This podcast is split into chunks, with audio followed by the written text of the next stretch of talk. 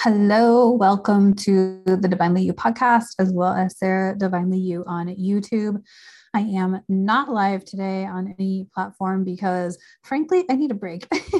I'm a little emotionally exhausted from um, the whirlwind of amazingness that has occurred um, on my channel and just um, various messages and support and all of the love. And so I'm really thankful for it. I just need a breather. And I've also been just processing through my own um uh, I want to say emotions, but emotions seems to be like a generic term right now because like I feel like I'm recording this video on 222 2022 so it's all the twos right and it's supposed to be this divine portal and I'm not one to like judge anybody you know you to believe what you need to believe about numerological portals and things like that.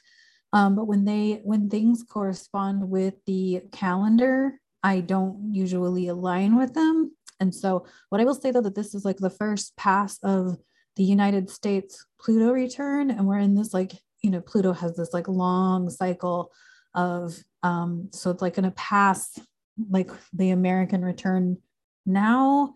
It's going to do it again this summer and again I think early 2023. So there's like all these things, and Pluto's the planet of death and rebirth. So we've got like all these massive disruptions going on, which is why I feel like the work that I'm doing is so critically important and critically timed um, to really have people thinking about what's happening for people with disabilities. Um, I focus on blind and visually impaired. However, I'm not I'm, I'm not like oblivious to there being other disabilities, obviously. Um, and I just I have this like strong feeling that now is the time for people with disabilities and their advocates um, and those who support us to really band together at a moment when I feel like we're the most divisive we've ever been. Um, so, anywho, so that's what's going on for me is just tons of emotions, tons of emotions around relationships.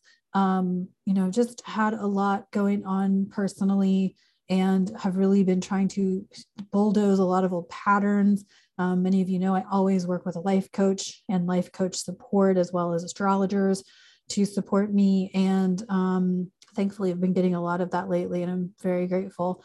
Um, but nonetheless, the work is the work, right? The mental work is the work, and without wanting to self sabotage um, or, you know, wanting to be very self compassionate um, and all of that, and feeling into what's going on in the collective. So that's all. that's a lot for me and i'm very exhausted from it. So uh, that's why i'm taking a break uh, momentarily from posting live. Uh, but i do want to talk about some universal accessibility stuff inclusion stuff and all that. So let me let me let me do this little screen share. Participants open check share screen button. Desktop 11 sharing screen in sharing iphone keynote ax 3d1 item selected you are optimized for share keynote. You have started screen share. share tool. Zoom.us has new system dialog. Mm. Keynote AX freebie. Okay. Play slideshow. So what's interesting to me in the past uh, in the past chunk of time is how many people who are blind and visually impaired who have come to me or I've seen them posting on social media how much they are getting super uncomfortable and vulnerable being on camera and it's something that I have gotten really comfortable with um, minus last Friday's video where I read on camera. That was super, super uncomfortable for me. Um, but my point is, is like it's it's just like everyone's kind of coming out of this shell of like, you know, we don't really, really give a fuck what we look like anymore and just like just show up and do the things. Um, so let's talk about different accessibility is not for not like accessibility is not equal. That maybe that's the way to put it. Um, so I wrote down here on this slide, there's some physical examples. I'm going to talk about some not so physical examples as well. Um, let me magnify for myself. So what you guys can't see is how big I just made this for myself so I can read it without having to lean into my screen. Okay, so um, low countertops. This is like perfect for someone who uses a wheelchair, right? It is not perfect for me because I'm not sure, I'm not that short. Um, I was at a, so what happens is the disadvantage of low countertops is the point of sale machine ends up being on this lower countertop, which is great, except the damn things don't have any accessibility. So I have to be able to see it in order to even use it. And um, or I have to get con like like hundred percent support from a cashier, which is sometimes what I do, but but sometimes if I can like you know if it's at the right level and I can look at it myself, I can uh, function the darn thing. But if it's fixed to a low counter, it's I can squat and try to read it and use it. Um, I was actually at uh, Dick's Sporting Goods, in fact, and um, she had the low countertop and then a higher countertop and the the P point of sale machine was just on a cord and like floating around and I'm like that's convenient. And she's like I've had so many people with different disabilities. She said that it made sense to not have it connected or attached to the counter. So low countertops are good. They're not perfect because they don't work for everyone right? If you think about like a less mobile person maybe an older person um, may not be able to you know bend down and reach that lower countertop as well. So it's always good to like think about uh the like you know the the overall yes they're helpful and they're not. Um what else do i have here? Motion sensor bathrooms. Oh my god i could tell you guys stories about waving my hands in front of a faucet that has you know tiles on it or the same thing with the soap or the paper towels or whatever. Um but they're great for somebody who again is mobility impaired and may need to be able to you know maybe they can't reach the faucets. And so um and that and there's no consistency. I've never i don't think i've ever been in a bathroom where it's 100% motion censored or 100% manual. Um, it's usually like the sink is motion censored but you gotta pump the soap yourself and get your own paper towels. Um, whatever. So motion sensors are not perfect either because I, as a blind person, I can't, I can't see where the sensor is or how I'm supposed to activate it. Um, so I look like I'm doing magic, trying to wave my hands under shit that doesn't isn't motion censored. It's like, all right, well, whatever. I just needed to wash my hands. um, captions versus audio description. Um, okay, this sounds so obvious. It's not. Uh, captions, closed captions, which are very common on most media. Um, closed captions are when the words that I'm speaking are printed onto the screen. For someone who's deaf or hard of hearing, uh, or otherwise. I actually know plenty of, I actually know a few friends of mine who aren't hard of hearing, but they use closed caption and they said their children read at a much younger age because they used closed captioning and now their kids read obsessively. So that's cool. So that's closed captioning. Audio description um, is when there's an extra audio track on media that describes the important the important physical things that are happening. So i'm gonna i want i want to say important because they'll they'll pretty much only talk about what's necessary for the storyline. Um, so if you're watching a movie, it may not show, may not describe the set or the scene, but it's going to tell you the parts of that scene that you need to know about in order to make sense with the storyline. Um, so example, kind of, uh, the Queen's Gambit, um, which was about the chess player, really good miniseries actually on Netflix. But apparently, there was a lot of really cool scenery in that movie. Somebody was telling my friend was telling me about. I didn't know because the only real audio description mostly focused on the game and gameplay and her the the young I can't remember what was that lady's name. Anyway, whatever. And mostly talked about the game and how she was visualizing the game um, and all of that. Um, so, and I also know people who have watched things like um, the Haunting of Hill House, or what was the movie? I Am the Pretty Little Thing in the House. I don't know if that one's still on Netflix or not.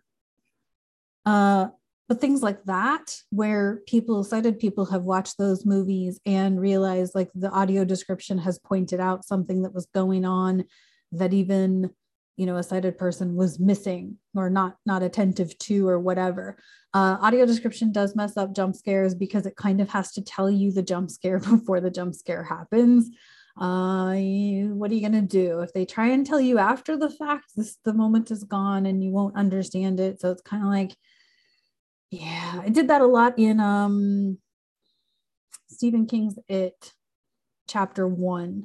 I don't think the original it was was audio described because it was a tv movie. Um so best sources for audio description netflix for sure. Uh sorry did i just bump my microphone? Uh netflix for sure is great um, Amazon is okay. I won't say Amazon's great. Amazon is okay. Um, Disney is very good, thorough, but some inconsistencies. Hulu is awful, which sucks because that's where a lot of good content is, but Hulu is terrible. Audio doesn't have a lot of audio described content whatsoever. Uh, Apple, Apple TV is very good. If I'm going to pay to rent a movie, I'm going to rent it from Apple because it's very much more likely to be audio described. So I'm going to give them my money. Um, so that means I have to wait until shit comes off HBO Max to do that. Anyway, um, so I think you kind of see the point, right? There's a lot of, you know, you have to think about you know you may be thinking that you are offering something that's accessible but it's only accessible to this group or that group and not necessarily to a different disability group uh, or, or whatever. Um, so that's something to think about. And it always goes back to inclusion and universal design uh, things like that, right? Like if we're thinking consciously about what's going to benefit everyone from the 20 something who's blind or the 20 something who's using a wheelchair versus, you know, grandma who uses her walker and has a mobility impairment, right? Like I've gone into some, you know, uh, wheelchair accessible bathrooms and I'm like, how the hell do they expect anybody to reach that toilet paper? Like I had to like flip my wrist in a weird way. do you know what I'm saying? Like things like that to really think about and if you're thinking about your online business, um, so if you've got an app or you've got a uh, website, um, I would say do what you can do from your end, do what you know to do, which is like add the alt tags, add the head, you know, add the labels, add the button labels, add the link labels, photo labels, and all of that. And let me slide, slide, slide in. What you can do now. You are currently. Here's the thing that I will always end this particular type of episode with, which is always have available the option for people to be supported or give you feedback because you can do everything that you can do from your end. You can do absolutely everything. You can do all of the labels, think you're doing all of the right practices, and you're going to have the one customer who doesn't have the skills for that or doesn't use that, uses a different way to, to, to come at your content um, you know, you're going to have the one person who um, maybe has, I don't know, anxiety over the wheel, the um, the accessible door. Uh, you know, you know what I'm saying? Like all of the things you can do all of the things, and your customer is going to be like, but you didn't do this thing, and I need this thing.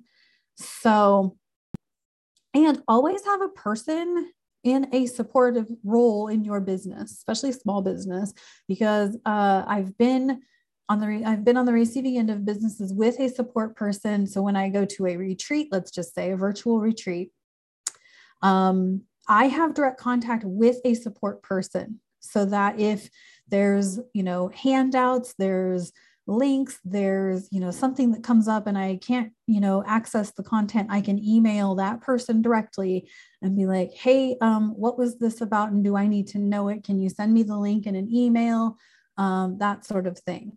So always have a support person for people to reach out to because again uh, I, i've always said this you don't know who you're welcoming into your business by making it inclusive right you don't know who's waiting for for oh, i really want to be a part of that business but dang it i can't access the thing and they don't have an easy access contact link or they don't have a support person so i can't do the thing or whatever like there was content that i wanted to purchase but i was afraid that i couldn't access it i finally just decided to purchase it but I, I, tried to ask for support and didn't get anywhere. And I just kind of let it lay low until I just felt more confident that I could get, you know, access the content. But my point is is like if you have a person who's able to be on the supporting role end of things for your business you will always you're going to get grumpy people because that's how humans are but you're at least going to have that person available to support a person a customer a client who you know otherwise wouldn't be able to attain your services so I hope that makes some sense. I hope that resonated. I hope that kind of, you know, makes you think when you're out in the world, like, oh, does that actually work though? Um, I believe it was on when I was on. Well, let me stop sharing my screen first of all. AX3 window. Zoom up, move focus to next window. Your stop share button. You have stop. When I was on the Hearts Unleashed podcast with Abigail Gazda, uh, one of the things that she asked me was, How do you know where the braille signage is? And I'm like, I have to grope the wall. Like, there's just no way around it, right? Like, I have to grope the wall. Um, and so I also wash my hands a lot because I just, the walls are really gross. Um, but yeah, it's like you kind of have to just intuitively explore certain situations and hope that they are, you know, labeled properly. I always start with the door and if there's no label on the door, then I like have to remember to look to the sides because for whatever reason they'll put like the braille signage off to the side of the door. I've seen braille signage in some of the weirdest ass places. When I was working at, I won't say where, when I was working back in blind rehab, there was um, a sign above the elevator that said floor one, floor two, and it was Braille labeled. We often wondered what basketball player knew Braille that could verify that read that sign because it was above everybody's head. So, anyway, I hope you enjoyed this. Uh, please give me feedback. And um, if you know of anyone who's blind or visually impaired, please send this their way. If you know parents, if you are a business who's looking to um, support and welcome people with disabilities, I hope that you got something from this and please share this video with people. I'm super happy to be of assistance in helping businesses become more accessible from my end, if, even if it means resourcing you to um, a you know more knowledgeable entity or whatever. Thanks so much for tuning in. I appreciate you. Love you. All of the things. Peace out. Have a great day. Stop recording now.